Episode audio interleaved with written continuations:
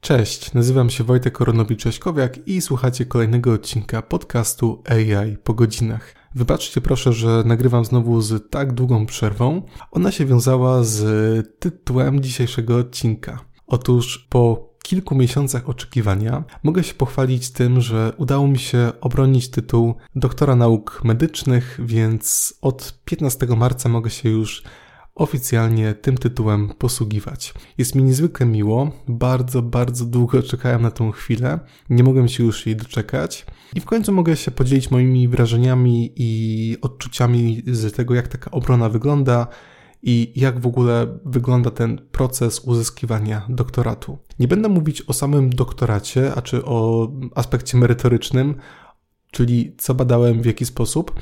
Pozwólcie, że do tego wrócę w kolejnym odcinku, kiedy opowiem Wam o najważniejszych wnioskach, które płyną z moich badań, a były to badania mocno osadzone praktycznie i klinicznie, więc wydaje mi się, że mogą być też e, dla Was dosyć interesujące. A dzisiaj się skupię na tym aspekcie technicznym, jak to wygląda, jak się tytuł uzyskuje i z czym należy się mierzyć. Zacząłbym od samego początku, jak ja miałem pomysł na to, żeby rozpocząć doktorat, to udało mi się załapać jeszcze na taki program rządowy. Wydaje mi się, że on w tej chwili albo ma jakąś zmienioną nazwę, albo funkcjonuje troszkę pod jakimś innym szyldem, ale jakkolwiek dziwnie to nie zabrzmi, ale za moich czasów było tak, że ten diamentowy grant, bo o tym grancie mowa, pozwalał na rozpoczęcie doktoratu o rok wcześniej niż wynikałoby to z takich standardowych możliwości.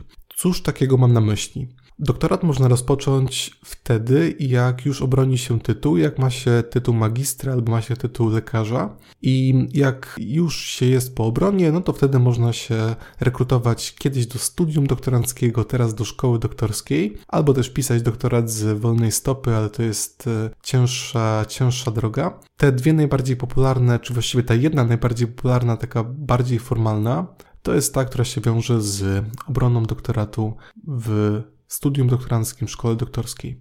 I mi się udało rozpocząć taki doktorat w ramach studium doktoranckiego Instytutu Psychiatrii i Neurologii o rok szybciej, czyli jak już byłem na czwartym roku psychologii, to już byłem równocześnie doktorantem, bo miałem możliwość rozpoczęcia tych badań i następnie przez 4 lata miałem zajęcia, zaliczałem też pod koniec takie przedmioty ogólnospecjalizacyjne, tak to nazwijmy, o których też za chwilkę więcej powiem i pod koniec już sam moment napisania pracy. Ale żeby tak nie lecieć zbyt szybko, jak to u mnie wyglądało? Jeżeli chodzi o badania, które ja akurat miałem przyjemność prowadzić, to były badania, które polegały na jeżdżeniu po różnych zakładach karnych, po aresztach śledczych. Łącznie ich miałem 13 i ponad 200 uczestników badania, także to jest dosyć dużo. I w moim wypadku to studiowanie, to zdobywanie wiedzy specjalistycznej wiązały się z tym, że osobiście zbierałem wyniki badań. Te wszystkie wycieczki do tych zakładów karnych, do aresztów śledczych, to prowadzenie badań z moimi uczestnikami, to wszystko zajmowało sporą ilość czasu, także mnie tak e, fizycznie w mojej klinice, w której ten doktorat robiłem, no to oczywiście przez większość czasu nie było, dlatego że ciągle gdzieś byłem w związku z tymi badaniami tak raczej wyjazdowo. Same badania wspominam naprawdę jako interesujący czas. Wydaje mi się, że, zobaczyłem takie rzeczy, których raczej bym nie zobaczył tak bez możliwości osobistego prowadzenia badań w zakładach karnych. To jest jedna rzecz. A druga rzecz, że miałem dostęp do takiej grupy klinicznej, która jest do której jest y, trudno uzyskać dostęp w jakiś jeszcze inny sposób niż przez grant, niż przez badania do pracy dyplomowej. Więc to było w tych badaniach niezwykłe, ale tak jak mówiłem chwilkę temu, ja o tym, o tej części merytorycznej to opowiem w ramach kolejnego odcinka, a dzisiaj się skupię bardziej na tym aspekcie technicznym. Czyli u mnie to wyglądało w ten sposób, że przez 3 lata Jeździłem po tych zakładach karnych, zbierałem sobie wyniki badań. Dla każdej osoby wypisywałem taką dokumentację kliniczną, potem to przyklejałem do, do Excela, w dalszej kolejności liczyłem już te wyniki za pomocą programu statystycznego i u mnie był taki pomysł na to, żeby ten doktorat zrobić też na podstawie cyklu publikacji, bo nie wiem, czy o tym słyszeliście, czy nie, ale doktorat można zrobić na dwa sposoby. Albo się po prostu pisze rozprawę doktorską, taką, która tam zawiera wprowadzenie, metodologię, część tą związaną z wynikami, dyskusję wyników itd. Tak I to się składa i potem są wyznaczani recenzenci, albo robi się tak, że publikuje się kilka artykułów w dobrych czasopismach naukowych i później się broni z cyklu publikacji. Muszą to być publikacje z wysokim impact faktorem, muszą to być takie publikacje, które, które cechują się wysoką jakością. Tutaj oczywiście się nie można bronić na podstawie kilku artykułów, czy też monografii takich, takich polskich, no bo to by, to by nie przeszło, a przynajmniej by nie przeszło na, na jakimś, w jakichś lepszych instytutach. U mnie był taki pomysł, żeby sobie to zrobić też na podstawie publikacji, no bo po co pisać dwukrotnie i publikację, i doktorat, skoro można zrobić tylko jedno i już te środki skoncentrować na publikacjach, które tak czy tak powinny powstać, bo one też się potem najbardziej liczą. Natomiast ja miałem taki problem z tym, że przez dosyć długi czas jeszcze badałem grupę kontrolną, a w moich publikacjach starałem się jeszcze również zawrzeć informacje dotyczące grupy kontrolnej, grupy nieklinicznej.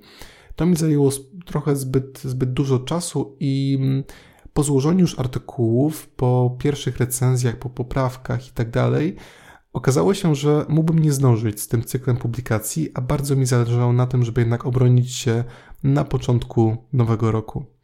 Po pierwsze, dlatego, że też powoli się już zbliża termin z pomyślną obroną mojej pracy po otworzeniu przewodu doktorskiego i mm, zależało mi na tym, żeby już ten tytuł mieć i też pójść dalej, tak z innymi projektami i ten etap za sobą zamknąć. Więc powodów było kilka, dla których e, jednak te artykuły trochę mnie martwiło to, że one się przeciągają w czasie i że, i że mogą się nie opublikować na czas, żeby mógł się z nich spokojnie obronić. Więc w październiku zeszłego roku po prostu usiadłem i zacząłem pisać rozprawę doktorską dosyć intensywnie. Pamiętam, że to był taki okres, gdzie jak zwykle bardzo dbam o to, żeby mieć te 8 godzin snu. Mam takie wrażenie, że to jest e, taka, taka rzecz w życiu, z której nie chciałbym rezygnować. To, to był taki okres, kiedy tego, tego czasu było bardzo mało kiedy trzeba było siedzieć po nocach, to pisać, żeby, żeby ze wszystkim zdążyć.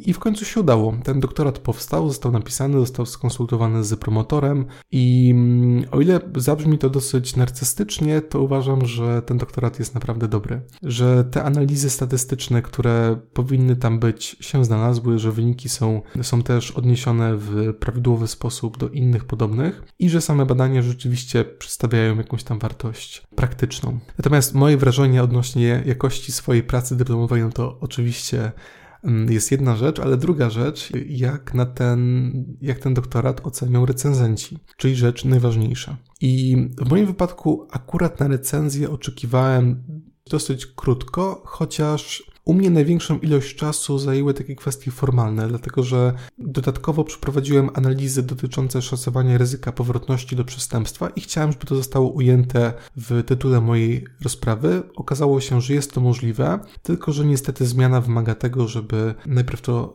zatwierdziła jedna rada, potem następnie druga rada więc ten proces mi się trochę przeciągnął w związku ze zmianą tego tytułu, ale ostatecznie już moje prace poszły do recenzji na początku tego roku i po niespełna miesiącu udało mi się je otrzymać. Miałem dwie recenzje, czyli taki, taki standard, który, który jest zawsze przy ocenie prac dyplomowych. Samą pracę złożyłem już we wrześniu zeszłego roku i od tego momentu już nie kontynuowałem badań w tym kierunku, po prostu złożyłem to, co miałem i już zająłem się swoimi innymi rzeczami. Oczekiwałem na to, aż praca pójdzie do recenzji i będę mógł już później o niej opowiedzieć. I mm, otrzymałem recenzję po tych recenzjach, chwilkę później już miałem wyznaczony termin rozprawy, czyli na 15 marca. Obie recenzje pozytywne i takie, które pozwoliły mi na obronienie tego tytułu. I sam moment obrony. Obrona w moim wypadku była prowadzona w sposób hybrydowy, czyli pani profesor, która moją pracę recenzowała,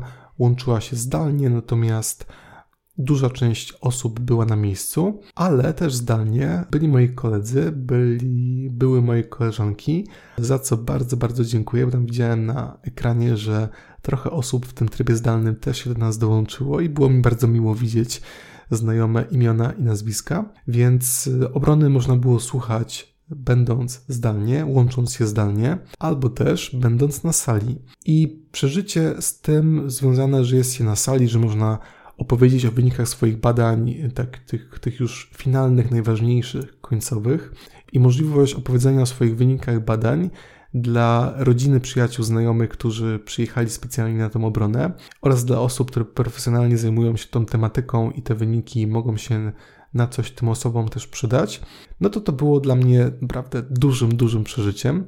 I przebiegało to też e, bardzo w takiej sympatycznej atmosferze. Byłem trochę wcześniej straszony tym, że mm, mogą się zdarzyć takie osoby, które będą zadawały jakieś bardzo podchwytliwe pytania, albo takie, które nie będą chciały zagłosować za, mm, za przyjęciem, za, za pozytywnym wynikiem e, tej obrony. Natomiast w moim wypadku żadna z tych, mm, z tych ostrzeżeń nie spotkało mnie w rzeczywistości. Wszyscy byli bardzo mili, zadawali też takie pytania, które bardziej się odnosiły do sposobu prowadzenia tej pracy i do samych wyników, które udało mi się uzyskać, niż do, e, niż do podważania tego, co mi się udało przez te ostatnie kilka lat policzyć, zbadać i zweryfikować. Więc samą obronę będę wspominać bardzo, bardzo miło. Trwała około godziny i obrona składa się z kilku części. To było dla mnie zaskoczeniem, więc tak w kilku słowach o tym opowiem. Pierwsza część jest taka, że promotor przedstawia sylwetkę, mm, sylwetkę doktoranta, mówi o tym, czym się zajmuje, jakie studia wcześniej skończył i też parę słów na temat jego mm, oceny działalności naukowej i tak. Później następuje 15-minutowa prezentacja, taka zwykła ze slajdami, gdzie się pokazuje najważniejsze wyniki badań, też się odnosi do krótko do części teoretycznej, dyskutuje się uzyskane wyniki, porównuje się je z innymi wynikami badań i następnie przedstawia się ograniczenia metodologiczne, jak i też wnioski, które z tych badań płyną.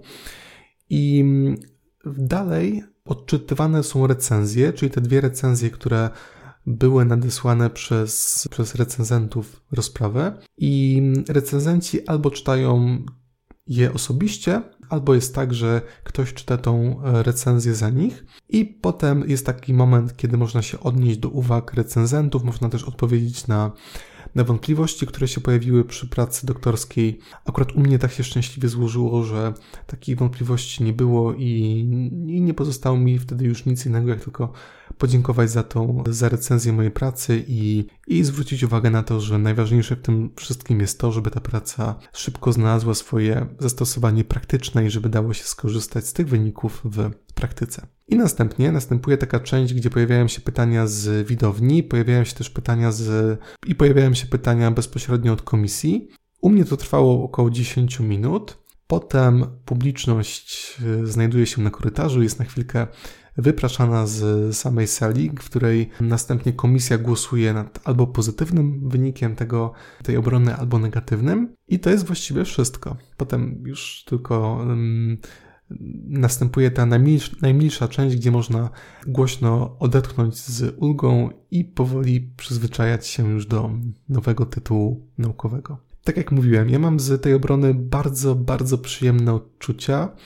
Sam proces będę również wspominać jako, jako niezwykle taki satysfakcjonujący i przyjemny. Może z tym małym zastrzeżeniem, że trochę długo to wszystko trwało, licząc od momentu złożenia pracy, jednak liczyłem na to, że być może mi się uda obronić w listopadzie, po złożeniu pracy we wrześniu.